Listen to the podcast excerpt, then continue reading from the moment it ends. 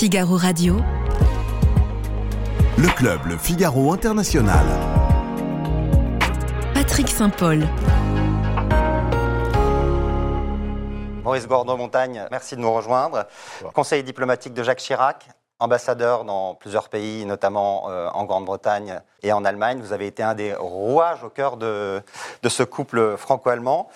Vous êtes l'auteur de « Les autres ne pensent pas comme nous » aux éditions Bouquins. Alexandra de Hoop Scheffer, merci d'être avec nous. Vous êtes senior vice-présidente du German Marshall Fund. Vous avez dirigé notamment la rédaction de l'ouvrage « Les défis de la relation transatlantique » aux éditions L'Armatan. Isabelle Lasserre, vous êtes notre correspondante diplomatique. Vous êtes l'autrice de nombreux livres sur la diplomatie française. Le dernier en date aux éditions de l'Observatoire. Macron-Poutine, les liaisons dangereuses.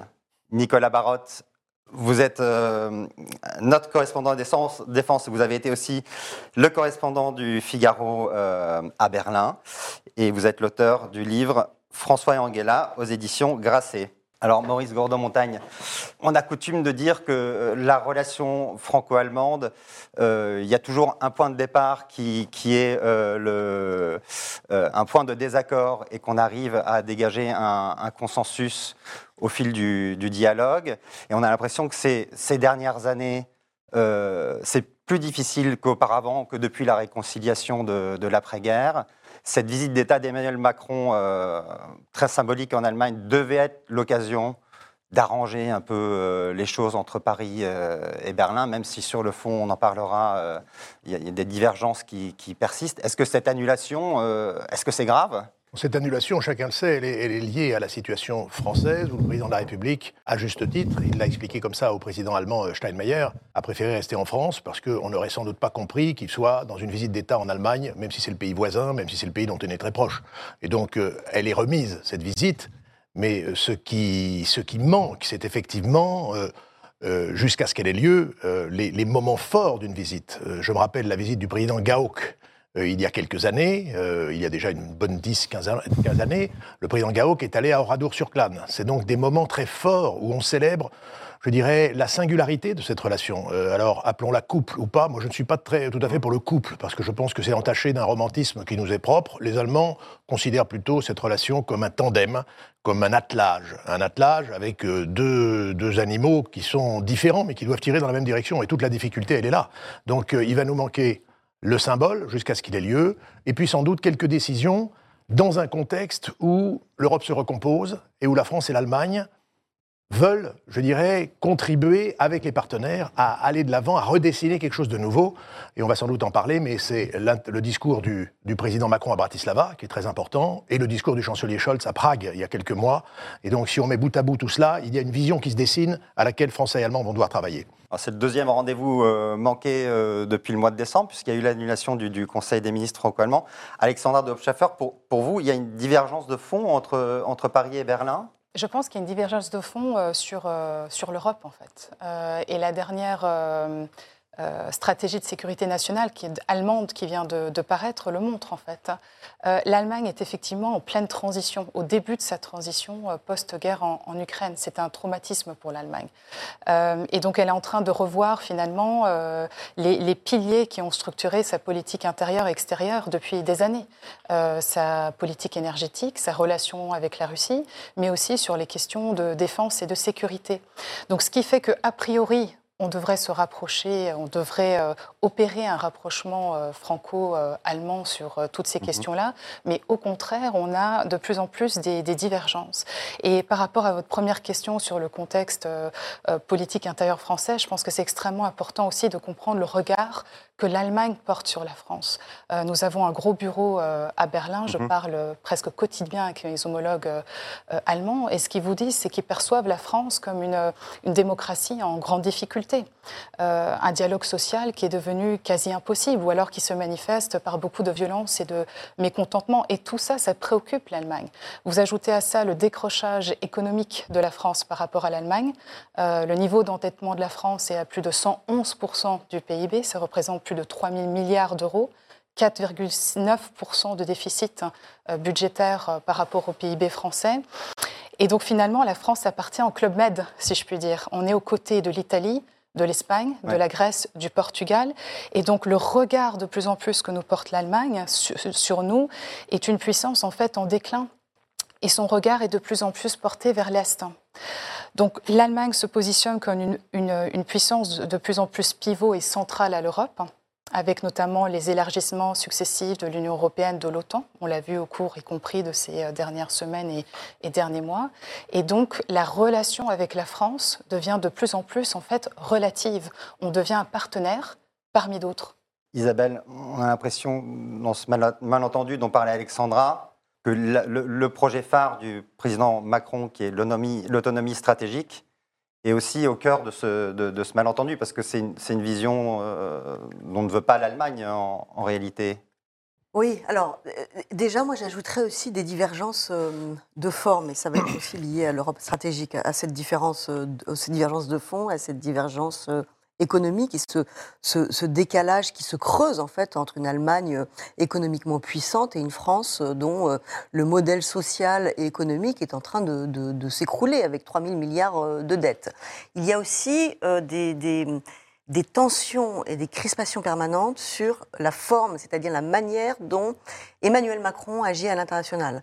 Alors, par exemple, je prends un exemple, quand en 2018 ou 2019, le président Macron invite Vladimir Poutine à Fort Brégançon pour essayer de réengager la Russie dans un partenariat stratégique et pour lui proposer, c'était avant la guerre, avant celle de 2022, une nouvelle architecture de sécurité européenne. C'est quelque chose de très important, qui choque la moitié des partenaires européens, avec laquelle la plupart des partenaires européens ne sont pas d'accord.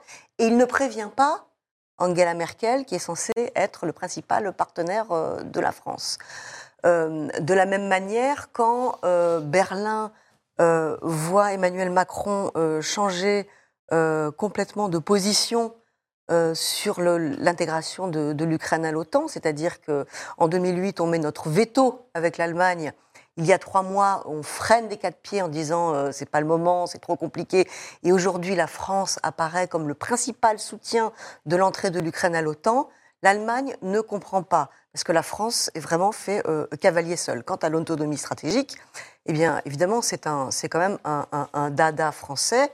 Il y a une grande différence, il y a plein de grandes différences au niveau de ces questions de défense entre l'Allemagne et la France. C'est que d'abord, la France est une puissance nucléaire, donc elle peut se protéger elle-même. Elle n'a pas l'incertitude stratégique des autres pays. Et l'Allemagne était jusque-là une puissance pacifique et qui est beaucoup plus que la France attachée à sa relation transatlantique et à la protection du grand frère américain. Et cette divergence, même si l'Allemagne change, et elle change quand même plutôt vite, cette différence reste absolument fondamentale. Et on voit bien dans tous les projets de la défense chaque année, ça grippe, c'est remis en question, ça se passe mal. Et ça justement, on va parler avec Nicolas. Nicolas, on a l'impression que sur les questions de défense, notamment du bouclier antimissile et sur le nucléaire, Paris et Berlin sont totalement irréconciliables. Et ça, c'est un peu une première quand même sur des dossiers où on arrivait toujours à s'entendre, et là, ce n'est pas le cas. Mais là, on a 2 sujets qui sont très symptomatiques de la divergence entre les 2 pays. D'un côté, la défense antiaérienne, l'initiative Sky Shield lancée par les Allemands, pour se doter de capacités de défense à différents niveaux de couches, et notamment avec l'achat potentiel sur étagère de systèmes israéliens. Et le système aussi américain patriote. Les Français ne sont pas associés à cette initiative. Ils n'ont pas voulu participer à l'achat de matériel étranger au nom de la souveraineté, justement, européenne. Pour les Allemands, c'est incompréhensible, ça. Les Allemands, ils veulent un système efficace rapidement pour se protéger contre les missiles qui sont à Kaliningrad. Il y a une urgence. Et eux répondent pragmatiquement par l'achat de matériel qui est disponible. Là, aujourd'hui, les 2 gouvernements tentent de se rabibocher. On voit bien que sur le fond, les Allemands ne prête pas attention aux soucis français de souveraineté, d'autonomie. Pour eux, il faut d'abord se réarmer. Et après, sur le nucléaire, c'est aussi une autre divergence très profonde qui montre bien que le décrochage, il date de 20 ans, en fait. Ça date du moment où Gerhard Schröder puis Angela Merkel ont décidé de sortir du nucléaire, une décision unilatérale qui était très mal comprise par les Français. Et aujourd'hui, qu'on a une crise énergétique et que Macron décide de relancer le nucléaire pour assurer la souveraineté française, les Allemands, eux, sont confrontés à leur choix passé. Ils ont fermé leur dernière centrale cette année et eux ont besoin de développer le renouvelable. Donc il y a deux stratégies qui sont incompatibles. Soit en Europe, on fait de soutenir le renouvelable ou le nucléaire. Alors, il y a ce débat un peu technique européen sur la directive RED3 qui consiste à savoir si on inclut le nucléaire dans les énergies qui participent à la production d'hydrogène. Voilà. On sent bien que sur le fond, il y a deux visions du modèle du mix énergétique entre les deux pays. Et ça, c'est totalement irréconciliable. Peut-être juste pour réagir sur le volet sécurité-défense, que je pense que c'est très important et ça rejoint la question sur l'autonomie stratégique. Vous avez ouvert avec les deux discours de Scholz à Prague, donc fin août l'année dernière, et puis celui du président Macron. On va en reparler après. Voilà. Et en fait, ce qui est très intéressant, c'est qu'il y a en fait un diagnostic, un constat qui est partagé, qu'il faut une Europe plus géopolitique, c'est-à-dire plus capable finalement d'agir dans ce monde qui se transforme à vitesse grand V, avec la compétition avec la Chine, avec ce qui se passe en Ukraine.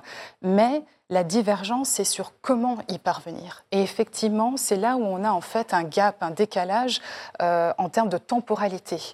L'Allemagne se dit être dans l'urgence et donc elle achète ce qui est disponible sur l'étagère, c'est-à-dire les équipements militaires américains, voire peut-être israéliens, se dit que tout ce qui est fait au niveau de l'échelle européenne prend des années, voire des décennies. Le SCAF, l'avion futur de combat, c'est pas avant 2050 éventuellement qu'il pourra émerger. Donc l'Allemagne se dit tout ce qu'on fait entre Européens prend trop de temps, donc on va se servir là où c'est disponible. La France, elle, c'est un regard sur le temps long, c'est-à-dire qu'elle dit il faut penser dès maintenant avec les Allemands à ce qu'on veut que l'Europe soit d'ici 2050. Et vous voyez, donc il y a une réponse de l'immédiateté, on zappe côté allemand, le côté européen, trop lourd, trop compliqué, trop bureaucratique. Oui, ça va rentrer dans le détail. Et puis la vision long terme que Macron essaie de porter et qui est finalement, dans le contexte de la guerre en Ukraine, se trouve face à un réflexe en fait américain. On se tourne vers les États-Unis et l'OTAN parce qu'on est dans l'urgence. Donc pour moi, ce que j'aimerais bien voir émerger dans le dialogue franco-allemand, c'est une resynchronisation sur ce travail de prospectif. Qu'est-ce qu'on veut ensemble et qu'est-ce qu'on veut que l'Europe devienne d'ici à 2050 ? Je pense que ce que vient de dire Alexandra de Hoop Scheffer est tout à fait juste. Le vrai problème, c'est qu'est-ce qu'on fait ensemble ? Mais je voudrais revenir sur ce qui a été dit. Effectivement, les Allemands nous voient, comme ça a été dit largement. Nous-mêmes, si nous noircissons le tableau, nous pouvons voir l'Allemagne comme un pays en grosse difficulté, en très grosse difficulté. C'est un pays qui est vieillissant, c'est un pays qui est ultra divisé, qui a une coalition qui allie les contraires, qui a été pris de plein fouet par cette guerre en Ukraine, qui fait remonter énormément de choses dans la conscience allemande. Il y a eu un sondage Pew il y a quelques années, dans lequel les Allemands, 50% des Allemands, indépendamment de leur localisation géographique, se sentaient ou de l'Est ou de l'Ouest. Les Allemands sont au milieu, donc ils reviennent vers ce rôle pivot. Ils passent d'une culture de la retenue à une culture volontariste. Mais entre le volontarisme et la réalité, il y a tout un pas à faire. Et puis, alors effectivement, on est très endetté, mais si on veut noircir le tableau, le bilan climatique de l'Allemagne, il est dramatique. Les Allemands émettent 10 fois plus de CO2 que nous ne le faisons. Nous ne leur disons jamais. Ils nous reprochent notre dette, ou ils la surveillent. On pourrait aussi surveiller ça. Le modèle économique allemand a complètement explosé. La politique étrangère allemande, fondée sur l'Ostpolitik, qui était l'héritière de ce qui a permis précisément la chute du mur de Berlin et la fin de l'Union soviétique, cette Ostpolitik, elle n'existe plus. Donc l'Allemagne se cherche. Et là, je rebondis sur ce que vous dites. Qu'est-ce qu'on peut faire pour être utile aux Allemands ? Est-ce qu'on intéresse encore les Allemands ? Moi, je pense que oui, compte tenu de notre poids relatif par rapport à d'autres, compte tenu de ce que représentent la France et l'Allemagne ensemble en termes de masse critique au sein de l'Union européenne, mais est-ce que nous sommes capables d'évoluer sur de nouveaux concepts ? Et c'est ça le vrai sujet, d'où les fameux 2 discours dont on a parlé. On va en reparler. On a un sondage qu'on a réalisé, un sondage de Doxa, Le Figaro, qu'on a réalisé à l'occasion de la visite qui est malheureusement annulée. On a l'impression que les Français ne font plus totalement confiance aux couples franco-allemands ou au tandem pour résoudre les problèmes. Nicolas Barotte, vous avez étudié ce sondage. Quels enseignements est-ce qu'on peut en tirer ? C'est assez intéressant parce que de prime abord, le sondage donne des chiffres très très bons pour la relation franco-allemande. 82% des Français la jugent bonne, un niveau inégalé. Scholz et le leader préféré des Français parmi les leaders étrangers. Donc d'apparence, tout va bien. Mais quand on regarde dans le détail, on voit apparaître des petits points de fragilité, d'interrogation. Notamment quand on demande est-ce que la relation est équilibrée. Une majorité dit oui, elle profite à l'un et à l'autre. Mais dans le détail, il y a un tiers des personnes qui disent ça profite plutôt à l'Allemagne et seulement 10% à la France. Donc on voit bien que dans la perception de la relation, on la sent déséquilibrée. Et quand on regarde sujet par sujet, on voit bien des thèmes comme le nucléaire, par exemple, qui crispe beaucoup. Une majorité des Français jugent que là, la relation profite à l'Allemagne et que la politique allemande va dans le mauvais sens. Et sur d'autres sujets comme l'immigration ou la politique européenne, on voit des grosses minorités qui critiquent la position de Berlin. Et ça, c'est les produits d'une histoire. C'est que en 2015, il y a eu cette crise des réfugiés qui laisse des traces. C'est un point de divergence profond entre la France et Paris, entre Paris et Berlin, parce que sur la politique migratoire, il y a une divergence très forte sur la façon dont on devait gérer la crise des réfugiés syriens. Le nucléaire, on en a parlé avec la sortie du nucléaire. Et il y a toute une question du leadership aussi en Europe qu'il faut aussi poser, parce que économiquement, l'Allemagne a depuis les années 2000 le leadership économique. Mais depuis 2013, et on se souvient des discours du président Gauck et après d'Angela Merkel, disant que l'Allemagne doit tenir une responsabilité maintenant dans le monde. Et on voit qu'aujourd'hui, la guerre en Ukraine est un accélérateur. Est-ce que, comme le disait Alexandra, on est devenu un partenaire parmi d'autres à force de ne plus être un partenaire pour les Allemands ? Non, je pense que nous ne sommes pas un partenaire parmi d'autres. Il s'agit d'entrer, je l'ai dit, de passer dans une époque où on veut faire quelque chose. La décision des 100 milliards pour un fonds spécial pour la défense, c'est une chose très compliquée. Il a même fallu une décision de la Cour constitutionnelle de Karlsruhe pour autoriser ce fonds à exister, étant entendu que c'est une dépense qui sort de la règle d'or budgétaire. Donc c'est très difficile et on ne sait toujours pas à quoi va être affecté ce fonds. Donc oui, il y a eu effectivement les F-35 achetés. On en a fait tout un cas en France à tort, parce qu'en fait, ces F-35 sont destinés à remplacer les Tornados, qui sont les porteurs des armes nucléaires américaines qui assurent la dissuasion au sein de l'OTAN. Donc il n'y avait pas à s'en offusquer, je pense qu'il y a de mauvaises explications sur le sujet. Le mot malentendu a été prononcé à plusieurs reprises autour de cette table. On est en permanence, dans la relation franco-allemande, dans un malentendu. Et je l'ai vécu dans les fonctions que j'ai pu exercer, on est dans le malentendu. Donc il faut sans arrêt débrouiller le malentendu. On est sur des positions qui sont en général totalement inégales. On est dans moi j'appelais la relation franco-allemande un combat de chaque jour, mais un combat où on aboutit. Alors après, la procédure, le processus de décision est différent chez les uns, différent chez les autres, les opinions réagissent différemment. Le sondage de Doxa, on peut le lire comme vous le lisez, on peut le lire aussi comme un sondage dans lequel finalement, il n'y a pas d'anti-germanisme en France. Et je crois que l'opposé est également vrai. C'est considérable, c'est encore un capital qui nous reste. La question c'est, qu'en faisons-nous ? Qu'est-ce que nous construisons là-dessus ? Et là-dessus, on attend des projets bilatéraux et qui entraînent également les autres, mais aussi qui accompagnent cette recomposition de l'Europe dont on parlait, la vision qui en a été dégagée par le chancelier et par le président. Mais je pense que de ce point de vue, la France et l'Allemagne ne sont pas des partenaires indifférents. À la chancellerie, on fait très attention à ce qui se passe en France, ça a été dit tout à l'heure. Les troubles sociaux en France, c'est très grave. Pour nous, la récession économique en Allemagne, c'est très grave aussi, parce que ça veut dire que notre partenaire a un moteur qui entraîne moins, je dirais, notre pays, puisqu'on sait quand même que les échanges franco-allemands, c'est 180 milliards d'euros par an. C'est considérable. Ce sont les échanges les plus importants avec un autre pays. Les investissements français en Allemagne et français et allemands en France, c'est 50 milliards de chaque côté. Et donc, il y a une chaire franco-allemande. Le problème, c'est la manière dont elle est perçue et la façon dont on se projette dans l'avenir. Et là, je trouve qu'on est un peu court, pour dire la vérité. Il y a eu, Alexandra, moi je me souviens, à l'époque où j'étais correspondant en Allemagne, un livre blanc qui a été signé entre Gerhard Schröder et Jacques Chirac. Vous étiez conseiller diplomatique à l'Élysée à cette époque. Les Allemands ont fait l'agenda 2010 de réformes libérales. La France n'a pas fait les réformes attendues par les Allemands. Et on a l'impression que depuis, un peu ce que vous disiez tout à l'heure, la France est considérée comme un pays qui est incapable de se réformer, où chaque réforme est un drame, où on l'a encore vu sur la réforme des retraites récemment. À chaque fois, les Allemands vivent ça comme un drame national français, ils sont un peu catastrophés. Est-ce que, d'après vous, ils en ont pris leur parti et ont décidé maintenant de défendre leurs intérêts propres, que ce soit pour le commerce extérieur, pour les relations avec la Chine, et d'avoir une voix qui n'est plus une voix... Avant chaque grande initiative dans l'histoire de cette relation, il y avait une position franco-allemande et on a l'impression que maintenant les Allemands, voilà, ils ont mis une croix là-dessus et ils défendent leurs intérêts. Est-ce que c'est le cas d'après vous ? À vrai dire, pour moi, Berlin a toujours défendu ses intérêts. Paris a toujours défendu ses intérêts. Donc c'est pas nouveau. C'est juste qu'il y a eu une séquence, notamment Covid, guerre en Ukraine, qui a fait que ça a généré, pas seulement à Paris, à Berlin, mais on le voit y compris aux États-Unis, hein, et puis partout en Europe, une espèce de crispation, un repli sur soi et sur, effectivement, l'Allemagne d'abord, la France d'abord. Hein, on le voit dans les questions énergétiques, la relation à la Chine, vous avez le voyage de Scholz, ensuite le voyage de Macron avec l'avion plein des PDG des plus grosses boîtes allemandes, françaises. Bon, donc je dirais que de penser à ses intérêts d'abord, c'est naturel et c'est même normal pour un pays. En revanche, effectivement, de par le poids de la France et de l'Allemagne en Europe, ce tandem, moi je parlerais plutôt d'un tandem franco-allemand plutôt qu'un couple, est très important par son effet d'entraînement, sa capacité à entraîner les autres pays européens à des solutions collectives pour répondre à des problèmes communs auxquels l'Europe est confrontée.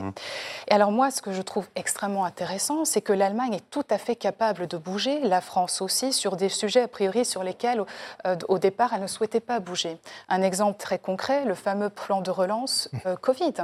L'Allemagne ne voulait absolument pas en entendre parler et c'est parce que la France a préparé le terrain, notamment avec l'Italie et l'Espagne, qu'elle a finalement permis l'Allemagne à venir à la table du compromis et à signer pour le plan de relance.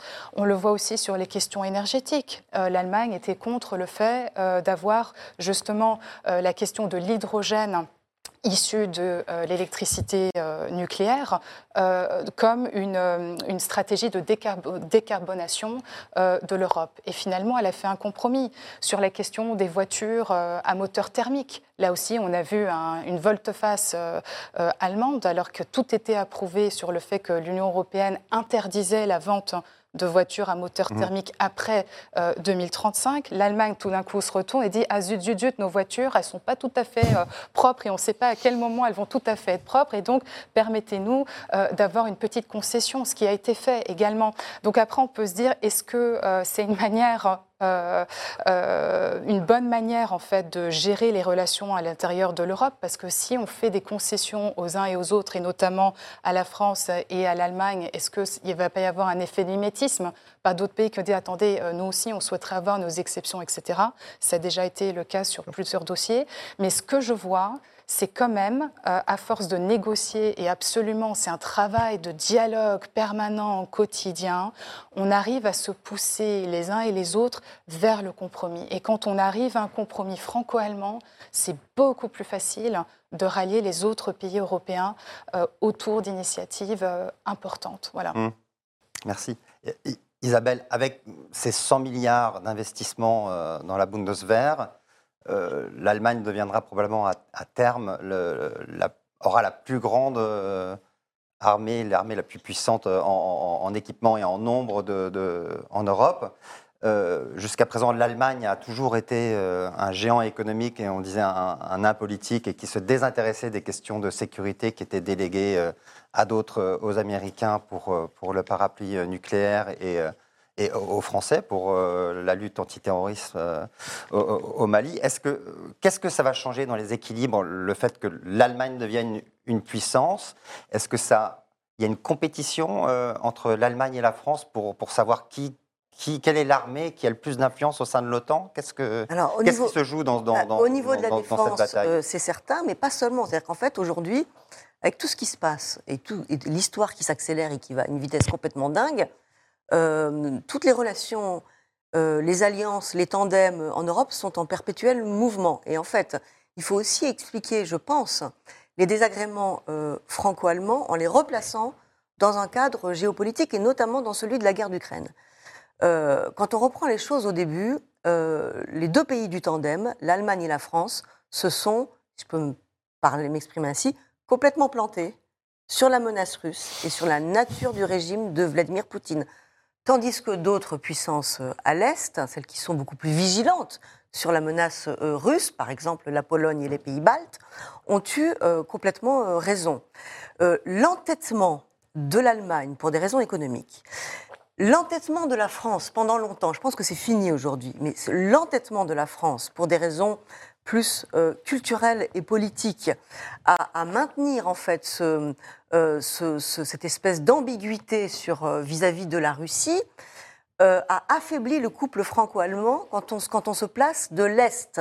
C'est-à-dire que les pays de l'Est disent « mais vous ne comprenez rien, on ne veut plus de couple franco-allemand, on ne veut plus que ce couple franco-allemand dirige l'Europe parce que vous vous plantez ». Quand on rajoute en plus la manière alors il y a des problèmes, Nicolas en a parlé, de traiter l'immigration entre l'Allemagne et la France, mais les visions sont encore plus différentes. Si on met d'un côté la France et l'Allemagne, qui ont tous les deux des modèles multiculturels, et la vision de l'Est, vous voyez, donc les deux gros sujets d'aujourd'hui, l'Ukraine, la Russie d'un côté et l'immigration, il y a un mur, un rideau qui sépare les deux parties de l'Europe. Et ces pays de l'Est n'ont pas le poids économique, bien entendu, encore pour faire complètement concurrence à ces pays, mais ils demandent plus de pouvoir et ils veulent en fait changer l'Europe de l'intérieur, d'où la fragilité du couple franco-allemand. Alors, l'armée allemande, bien sûr, est une menace, mais il n'y a pas que pour l'armée française, parce qu'en plus, pour le coup, en France, on va avoir un problème si on continue comme ça, avec un modèle social qui s'effondre, un modèle économique qui ne tient plus tellement la route, des transports publics en déshérence, si ça continue comme ça, et que si la guerre demeure à nos frontières, on va être confronté à un choix qui va être un choix cornélien, c'est-à-dire soit maintenir un système social, un État-providence extrêmement généreux, débordant, mais dans ces cas-là, comment on fait pour en fait nourrir les postes régaliens et notamment le budget de la défense, soit on fait un choix et là le pays voilà. Et dernière chose, je sais plus ce que je voulais dire, mais oui, alors à part l'armée allemande, il y a aussi l'armée polonaise qui se développe, d'ailleurs pas que l'armée polonaise, la Pologne... Aussi avec du matériel américain, comme l'armée allemande. Oui, mais ça fait 4% du budget de la défense. Alors évidemment, il va falloir 20 ans ou 30 ans pour rattraper la France, mais il y a un autre pays qui est en route, qui affirme une volonté de défense et aussi diplomatique, qui concurrence un petit peu ce tandem allemand. Enfin, voilà. Ouais. Maurice Gourdault-Montagne, on a l'impression que la brigade franco-allemande devait être l'embryon d'une armée européenne. Oui. La guerre en Ukraine aurait pu être l'occasion de relancer cette défense européenne. Et là, on a l'impression qu'il y a quand même deux visions différentes. L'une où on se place sous le parapluie américain et l'autre qui est l'autonomie stratégique. Est-ce que c'est antinomique ou... C'est pas antinomique. C'est vrai qu'il y a un accélérateur avec la guerre en Ukraine. C'est vrai, je diffère un peu avec vous sur les origines de cette guerre. Je pense qu'on n'a pas assez... Si les Français et les Allemands ont commis une erreur, c'est de ne pas avoir été parler aux Américains en leur disant de regarder de près ce conflit en Ukraine qui allait exploser à la figure. Car les seuls interlocuteurs que les Russes considèrent, c'est les Américains. C'était ni les Français ni les Allemands. Nous nous sommes considérés plus forts que nous étions. Il y a sans doute eu une erreur d'appréciation. Non, ce qui est intéressant, c'est effectivement que nous sommes actuellement, les Français, avec une nouvelle loi de programmation militaire, les Allemands avec leurs 100 milliards, plus, je dirais, cette promesse de 2% de leur PNB, qui n'existe pas d'ailleurs dans le budget 2023 qui a été voté. Donc on va voir comment l'Allemagne met elle-même en œuvre les promesses qu'elle a faites. Et puis, l'armée polonaise, qui est destinée, avec 500 000 hommes, à être l'armée la plus puissante d'Europe. C'est, je dirais, ça fait partie des idées polonaises qui ont toujours existé en Pologne. Ils vont consacrer de gros moyens. Avec quel argent le feront-ils ? C'est un pays de 35-40 millions d'habitants. Est-ce qu'ils auront les moyens de le faire ? Ce qui est important, c'est qu'il y a effectivement ce déplacement d'un centre de gravité sur le plan de la défense et qu'on est au bord de créer un nouveau concept qu'on doit inventer de défense européenne, sous forme d'un triangle de Weimar. Le triangle de Weimar, c'était pour faciliter, j'ai vécu les débuts de cette affaire, l'entente entre les Français, les Allemands et les Polonais. Nous, on n'avait pas spécialement de problème avec les Polonais, un peu quand même. Les Allemands en ont tous les jours, avec ce gouvernement en particulier. L'idée, c'est de recréer quelque chose. On a eu une rencontre intéressante entre le président Macron, le chancelier Scholz et le président Duda, qui, même s'il y a des élections en Pologne, et si le PiS, le parti au pouvoir, perd les élections, Duda est encore là pour quelque temps. Donc, est-ce qu'on va créer un nouveau concept de défense ? Est-ce qu'à partir de là, on crée un pilier européen de défense dans l'OTAN, puisque 23 pays de l'Union européenne sont maintenant dans l'OTAN, donc l'Union européenne, elle est otanienne. Mais est-ce que le jour où les Américains, car c'est quand même ça qui nous pèse, qui pèse au-dessus de notre tête, le jour où les Américains, imprévisibles comme ils peuvent l'être, avec une nouvelle administration républicaine qui décide que, somme toute, la Chine c'est plus important et qu'on laisse l'Europe se débrouiller, est-ce que nous sommes capables de nous organiser entre nous? Et là, effectivement, il y a une réorganisation à faire, France, Allemagne, Pologne, avec quelques autres, je pense aux Polonais, je pense aux Tchèques, les Suédois, les Belges, tous ceux qui ont une base industrielle de défense, voir ce qu'on peut faire ensemble. Parce qu'on n'est pas en compétition, on n'a pas parfois qu'on est en compétition entre Berlin et Paris pour séduire les Polonais, c'est à qui non, c'est pas ça. Non, c'est au contraire s'entendre ensemble pour que ça se passe le mieux possible. Et d'une certaine manière, aider les Allemands avec les Polonais. Parce que, rappelez-vous que les Polonais ont demandé 1300 milliards de réparations il n'y a pas plus tard que 4-5 mois. C'est oui, la deuxième fois qu'ils le font. Très forte en Pologne. Et ça génère en Allemagne un certain ressentiment. Les Allemands disent, on a donné 200 000 km² en 1945. Enfin, on a donné. Staline nous a imposé de donner. Mais en l'occurrence, il ne faudrait pas que des excès, car quelquefois, je dirais, il y a dans chacun des pays des excès, nous amènent à des remises en cause de choses fondamentales, comme par exemple le tracé des frontières. On a assez de la remise en cause des frontières en Ukraine pour ne pas toucher aux frontières à l'intérieur de l'Europe. Je fais un bond, mais je crois qu'à long terme, c'est une question qui est en jeu et qui, je dirais, tient à l'ensemble de l'équilibre européen. Et donc, la France et l'Allemagne, de ce point de vue, avec les Polonais, doivent travailler très, très étroitement. Est-ce que vous, Alexandra, la rupture provoquée par l'aveuglement de l'Allemagne et de la France vis-à-vis de Poutine. Est-ce que vous sentez une rupture entre l'Europe de l'Ouest classique, le noyau dur, les fondateurs de l'Union européenne, et au-delà du groupe de Visegrad, vraiment l'Europe de l'Est au sens élargi, avec les pays baltes et peut-être un jour l'Ukraine? Est-ce qu'il y a deux visions différentes? Est-ce que le poids est en train de changer? Quelque chose est en train de changer au sein de l'Europe? Alors cette rupture, je veux dire, elle a été extrêmement visible et tangible toute la première année de la guerre en Ukraine. Macron a fait plusieurs efforts, y compris récemment à Bratislava, pour essayer justement de tendre la main à l'Europe de l'Est, qui a été en fait, au cours de ces dernières années, j'ai fait partie beaucoup de ces discussions sur l'autonomie stratégique avec au moins 15 à 20 partenaires européens autour de la table, il y avait toujours une forme de mépris pour la Pologne, ils étaient caractérisés comme un peu hystériques par rapport à la menace que pouvait représenter la Russie. Ça s'est inversé. Je pense qu'il y a vraiment un shift, un revirement dans la posture française, y compris effectivement sur l'adhésion de l'Ukraine à l'OTAN, y compris sur l'élargissement de l'Union européenne et de l'OTAN. Et alors ce qui est très intéressant, c'est qu'on est tellement allé dans l'accélération que l'Allemagne et Berlin nous regardent en disant « Ouh là là, mais qu'est-ce qui se passe à Paris ?» Tout d'un coup, ils vont beaucoup trop vite. Et donc, du coup, là aussi, il y a une espèce de compromis qui est en train de se mettre en place. Scholz a soutenu l'initiative de Macron sur la communauté politique européenne, ce qui n'était pas gagné au départ. Macron a réussi à mettre Scholz dans le train vers Kiev l'année dernière pour lui dire « Écoute, il va falloir que tu viennes parce qu'il faut que tu ailles voir ce qui se passe sur le terrain », avec Draghi également.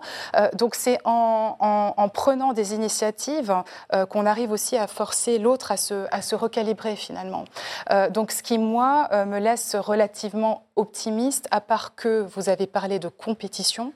Moi, je dirais qu'il y a une hyper-compétition entre Paris et Berlin, notamment sur les enjeux industriels et le fait que la plupart des projets de coopération industrielle en matière de défense, sur l'avion futur de combat, sur le char, sur les hélicoptères, enfin n'importe quel sujet se trouve en proie aux intérêts industriels entre un Airbus et Dassault.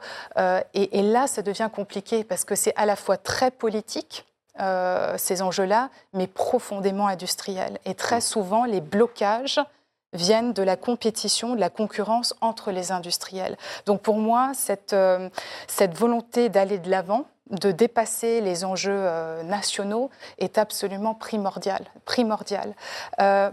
Juste un mot, parce que vous avez parlé des États-Unis et de leur engagement futur en Europe, je pense que c'est fondamental, c'est un facteur fondamental dans la relation bilatérale France-Allemagne, puisqu'effectivement, aussi bien au sein du Parti démocrate que républicain, vous avez de plus en plus des hauts représentants de la classe politique américaine qui parlent aux Européens et disent « Écoutez, on est là pour vous, parce que vous êtes incapables de gérer la sécurité de votre propre continent, mais nous, notre priorité, c'est la Chine. » Et d'ailleurs, en ce qui concerne les livraison d'armements et d'équipements américains, de plus en plus, la réponse américaine, c'est attendez un petit peu, la livraison de Patriot va falloir attendre entre 3 et 4 ans parce qu'on doit livrer la même chose à Taïwan, vous comprenez? Donc maintenant, il y aura de plus en plus cette sélection, ce tri en fait entre l'Europe et l'Indo-Pacifique, et avec un Trump éventuellement mandat numéro 2, il va y avoir un coup d'accélérateur, et d'où l'importance du discours français sur l'autonomie stratégique, parce qu'il faut qu'on anticipe les scénarios avec les Allemands et nos autres partenaires européens, où les Américains diront « sorry, c'est pas notre intérêt vital, c'est à vous de gérer ». Et à ce moment-là, c'est peut-être pas l'OTAN, c'est pas les États-Unis, et donc ça reviendra à l'Europe d'essayer de gérer la crise. Et donc la France prépare ce scénario, mais la réponse allemande, c'est de dire « oulala, attention, en mettant ça sur la table publiquement, vous allez faire fuir les Américains et fuir leurs garanties de sécurité avec. » Vous voyez, donc les Allemands veulent toujours, quoi qu'il arrive, se placer sous le parapluie américain, et que c'est un réflexe quasiment pavlovien de dire c'est aux Américains de prendre en charge ces questions, ils ont beau investir. Et on a l'impression que dans cette compétition entre Européens sur les questions d'armement, c'est toujours finalement les Américains qui gagnent, Isabelle, puisqu'on achète de l'armement américain sur étagère, qu'on livre des armes américaines aux Polonais, que les Allemands achètent des armes américaines. Et en attendant, les projets européens n'avancent pas. Est-ce qu'un jour, vous pensez que les Européens vont être capables de se prendre en main et de se mettre d'accord pour avancer sur tous ces dossiers ? Bah écoutez, il le faudrait, parce que s'ils ne sont pas capables de le faire... ça augure mal de l'avenir du continent européen dans les 30 ou 40 prochaines années. Ce qui est assez désespérant, c'est que en fait, il y a des sursauts pendant les crises, et il y a eu effectivement sous Donald Trump, il y a eu un sursaut en se disant on peut pas quand même dépendre même en Allemagne, on peut pas dépendre d'un type comme ça qui menace de détruire l'OTAN en fait. Et dès que la crise passe, alors qu'en fait elle est toujours là, elle menace toujours, Trump peut revenir, il y a une espèce de force d'inertie de certains pays, notamment l'Allemagne là, qui est allez, on revient au business as usual. C'est pareil pour la Russie. Alors c'est la crise. Et si demain il y a un espèce d'accord de paix, on fera tous semblant d'oublier que Vladimir Poutine fait ça à chaque fois, et on se dira peut-être que la paix est possible avec Vladimir Poutine. C'était cette espèce de force d'inertie. Le problème, c'est que c'est à la fois en fait il y a des compétences en fait qui ne sont pas partageables. Vous voyez, par exemple la dissuasion nucléaire, ça ne se partage pas. Donc il y a toutes ces formes ultra-régaliennes qui auront du mal à être complètement européanisées. Enfin, après il y a les protections, mais c'est vraiment très compliqué, parce que chaque pays est souverain, n'a pas forcément les mêmes intérêts de sécurité.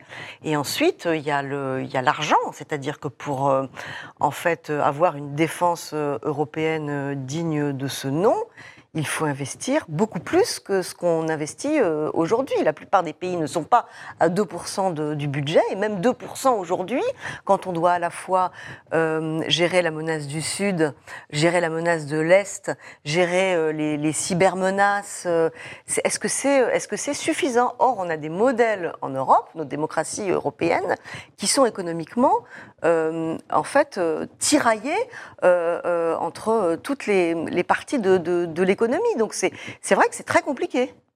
Oui, Gourdault-Montagne, est-ce que après le fiasco du géostratégique du retrait d'Afghanistan, est-ce que vous voyez sincèrement les Américains, ou même une administration de Trump, se désengager des questions européennes en pleine guerre en Ukraine? Ce ne serait pas une défaite pour les États-Unis aussi si la Russie gagnait cette guerre? Est-ce qu'ils peuvent se le permettre, quelle que soit l'administration ? Je pense que beaucoup dépend effectivement de la politique intérieure américaine, comme ça a été dit de manière très juste. Quelle va être la prochaine administration ? Aujourd'hui, vous avez une administration qui cherche à impliquer les États-Unis. L'Ukraine, mais effectivement, il y a de moins en moins de livraisons, et la question se pose aujourd'hui de savoir s'il va y avoir un dernier paquet. Tout ce qui est livré en ce moment à l'Ukraine, c'est la précédente législature qui l'a voté. La Chambre des représentants a changé. Sa première décision, ça a été de créer un Select Committee, une commission spéciale sur la Chine, pour s'occuper de la Chine. On va entrer en campagne électorale à Taïwan pour l'élection présidentielle début janvier. Il y a l'élection américaine à la fin de l'année prochaine. tout le focus, l'attention des Américains va être portée dans cette direction-là. Qu'est-ce qui va rester sur l'Ukraine? Donc nous, il faut qu'on se prépare, on est en train de le faire. La question qui va se poser sur l'Allemagne, c'est que, oui, l'Allemagne a pris des décisions, oui, l'Allemagne sort de sa retenue. Rappelons-nous qu'un président allemand était obligé de démissionner il y a quelques années parce qu'il avait dit qu'il fallait protéger les routes maritimes. Président Köhler, on est très très loin de cela. Mais l'Allemagne est un pays qui a été brisé par la Deuxième Guerre mondiale. Je les ai fréquentés beaucoup, les Allemands. J'ai vécu près de 7 ans, plus de 7 ans en Allemagne, avec des tas de gens. Ils ont les reins brisés. La guerre a laissé des séquelles absolument terribles. Ils n'ont pas envie d'y retourner. Et avoir du matériel est une chose. Avoir une doctrine d'emploi et s'y engager avec ses propres soldats en est une autre. Est-ce qu'on peut le faire avec la constitution allemande actuelle ou c'est une armée parlementaire? Il faut un mandat du Bundestag? Alors il faut de toute façon, on ne changera pas ça parce que l'Allemagne s'est développée depuis la guerre, comme depuis la loi fondamentale de 1949, comme une grande démocratie, une démocratie avec tous ses niveaux, une démocratie qui arrive à allier les contraires, mais les contraires créent de l'inertie. Et puis la culture politique, je dirais, l'armée est une armée humanitaire. Donc est-ce qu'on est capable d'aller plus loin? Par ailleurs, vous avez cité l'Afghanistan, vous avez aujourd'hui le retrait des Allemands du Sahel. Les Allemands étaient très puissants dans la MINUSMA, ils se retirent. Donc ça veut dire, une fois de plus, l'armée allemande, à quoi a-t-elle servi? La question va se poser. Donc l'Allemagne a à résoudre un certain nombre de sujets, d'où l'importance pour nous, à travers toutes les institutions franco-allemandes qui existent et qui sont comme une espèce, je dirais, de corset autour de la relation, qui nous permet de tenir debout, de continuer à discuter, d'essayer avec les Allemands, de voir ce que nous pouvons faire ensemble, parce que nous-mêmes, nous avons nos propres difficultés. Mais là, sur l'armée, il y a un vrai changement de modèle, c'est qu'on voit bien. Au sein de l'OTAN, ce qui va compter, c'est la capacité des États à aligner de l'équipement et du matériel. Et la décision, enfin, plutôt l'annonce du gouvernement allemand d'envoyer 4000 hommes en Lituanie est très significative, parce que les Français... On n'est pas capable de faire ça, nous, en France, aujourd'hui. Pour l'instant, aujourd'hui, on ne serait pas capable d'envoyer 4000 hommes en Roumanie, alors que les Allemands, par leurs moyens financiers, peuvent le faire. Les Français étaient très bons pour mener des opérations extérieures type Sahel. Ça, les Allemands ne savent pas le faire, mais pour fournir du nombre, de la masse, comme on dit, les Allemands sont capables. Je suis d'accord, mais fournir du nombre est une chose. Fournir du nombre qui, à partir de 5 heures du soir, je dirais, rentre à la caserne et attend que ça se passe jusqu'au lendemain matin, c'est un sujet. Il y a une culture militaire en Allemagne qui s'est perdue. Alors, faut-il s'en réjouir ou pas dans le contexte actuel? J'en sais rien. Ce qui est sûr, c'est que l'Allemagne est comme ça. C'est un pays qui est pacifiste, jusque dans ses racines les plus profondes, sur tous les chiquiers de la politique allemande. Alors, ils envoient 4000 hommes, c'est très bien, ils ont les moyens de le payer. 4000 hommes en opération, qu'est-ce que ça donne? Et c'est là où se posent véritablement les questions. En revanche, on a des Polonais qui sont prêts à en découdre. Donc comment est-ce qu'on s'organise entre nous pour se répartir la tâche? C'est vrai que maintenant, à l'OTAN, c'est une affaire de matériel. Et ça sera dans l'Union européenne totalement otanisée, puisque 23 pays sur 27 de l'Union européenne sont membres de l'OTAN. Comment est-ce qu'on s'organise entre nous pour voir comment on tient le coup? Et surtout, si les Américains... regarde ailleurs, quand nous, on a effectivement des menaces à nos portes. Et il y a la menace, effectivement, la menace létale qu'on vit aujourd'hui à travers l'Ukraine, mais il va y avoir toutes les menaces cyber, les menaces, tout ce qu'on peut imaginer, de guerre transformée, auxquelles nous travaillons activement, et avec les Allemands et d'autres. Mais tout le problème, c'est comme disait Isabelle, c'était la dissuasion. C'est que comme les Français sont les seuls à avoir cette capacité en propre, et qui n'est pas partageable, ça crée un déséquilibre. Parce que les Américains disent, très bien, vous avez une dissuasion pour vous protéger, mais eux ne l'ont pas. Donc, pour être garantis pour leur sécurité, ils ont besoin des Américains et de systèmes anti-aériens. Et c'est pas pour tous les Européens. Et cette exception française, elle crée du déséquilibre dans tous les projets politiques qu'on peut mener. Vous avez 100 fois raison, mais je pense qu'après cette guerre en Ukraine, où un pays qui a la dissuasion nucléaire, de ce fait, ne peut pas être attaqué sur son sol, en riposte à l'agression qu'il a faite, renvoie un certain nombre d'interrogations sur ce qu'est la dissuasion nucléaire. Et je pense qu'on va, dans les années qui viennent, les mois et années qui viennent, reparler de la dissuasion nucléaire. La France ne va pas y annoncer. On a 12% de la LPM, à peu près 50 milliards, sont consacrés à la dissuasion nucléaire sur les 5 années qui viennent. Bon, mais je pense que, de la même manière que déjà sous Chirac, puis ensuite sous Macron, on a parlé non pas d'un partage, mais d'étendre le parapluie. Ça a été reçu très diversement en Allemagne, très diversement en Europe. Il y a des réactions très mitigées. Je pense que beaucoup de pays vont se reposer la question. Je pense que, dans l'avenir, dans la situation telle qu'elle est, la dissuasion nucléaire française est quelque chose qui est un atout que nous allons pouvoir valoriser pour nous-mêmes et au service des autres. Alexandra, pour l'instant, on a l'impression que du côté des Européens de l'Est, c'est une compétition à qui sera le meilleur allié des États-Unis pour se ranger sous ce fameux parapluie américain. Est-ce que vous pensez que si la France... partager d'une façon ou d'une autre le parapluie nucléaire français avec les Européens, ça pourrait un peu changer la donne ou quoi qu'il arrive, ces pays-là se rangeront toujours du côté des Américains. La question, c'est pourquoi ? Est-ce que la Pologne, les Baltes, les Scandinaves, l'Allemagne, pourquoi ils se tournent tous vers les Américains et pas vers l'Europe ? C'est parce qu'on en a parlé, les Américains ont le matériel disponible. Hein. D'ailleurs, les Polonais ne se tournent pas seulement vers les Américains, ils se tournent aussi vers la Corée du Sud, par exemple, oui. hein, pour les munitions, etc. Parce que, by the way, les Américains ont de plus en plus de mal aussi à suivre la cadence d'un point de vue production industrielle. Donc il y a ça aussi, est-ce qu'on va être capable de faire en sorte que nos industries tiennent sur la durée, puisqu'on va certainement devoir investir et garantir la sécurité de l'Ukraine sur le très long terme. Donc il y a toutes ces questions qui se posent. Et si nous, en fait, Français, Allemands et peut-être d'autres, étions crédibles en matière de capacité militaire, la question ne se poserait pas. Les Polonais, les Baltes, ceux du front Est se seraient tournés vers nous. Mais il n'y a pas cette capacité-là. Donc elle est à construire. Mais moi, ce que je vois, c'est que... En même temps, on voit que les chars Léopard oui. sont présents et pas les chars Abrams. Oui, effectivement. Alors les chars Abrams vont arriver. Mais ce qui manque aujourd'hui, ce sont des vrais projets concrets de coopération industrielle. Et encore une fois, c'est parce que nos industriels ne se mettent pas d'accord, ne veulent pas partager leurs technologies, transfert des technologies, etc., que tout est paralysé. Et en fait, par défaut de vraie coopération franco-allemande, on laisse la place aux Américains. Et sur les questions d'énergie renouvelable, comme on est aussi difficilement réconciliable, on laisse la place à la Chine, voyez. Donc, les problèmes de coopération qui pourraient être facilement réglables entre la France et l'Allemagne laissent la place aux deux grands, aux États-Unis sur la défense, la Chine sur les énergies. Et en fait, on est en train d'approfondir nos dépendances stratégiques vis-à-vis de ces deux autres grandes puissances. Voyez et cette histoire de bouclier aérien allemand, la réaction française était très, très forte, parce que elle ne prend pas appui sur la technologie et l'industrie européenne qui n'existe pas, je suis d'accord, mais elle va approfondir sur la durée des dépendances stratégiques sur les États-Unis et Israël et d'autres pays. Donc pour conclure sur votre question, est-ce que les États-Unis peuvent potentiellement se désengager de l'Europe ? Moi, ma réponse est non. Malgré tout ça, non. Pourquoi ? Tout simplement parce que l'Europe représente un marché énorme pour l'économie américaine et pour son industrie de défense. Les États-Unis n'ont jamais autant vendu d'équipements militaires à l'Europe. Vous vous rendez compte pour le business que c'est. Donc ça, certainement pas. Ils ne vont certainement pas se retirer de l'Europe. En revanche, sur l'après-guerre, si jamais ça arrive en Ukraine, là on voit déjà le débat américain, c'est dire, vous, Européens, comme vous avez offert le chemin de l'adhésion de l'Ukraine à l'Union européenne, l'Ukraine va devenir européenne. Donc c'est votre responsabilité pour soutenir le coût de la reconstruction et éventuellement également des garanties de sécurité, vous voyez.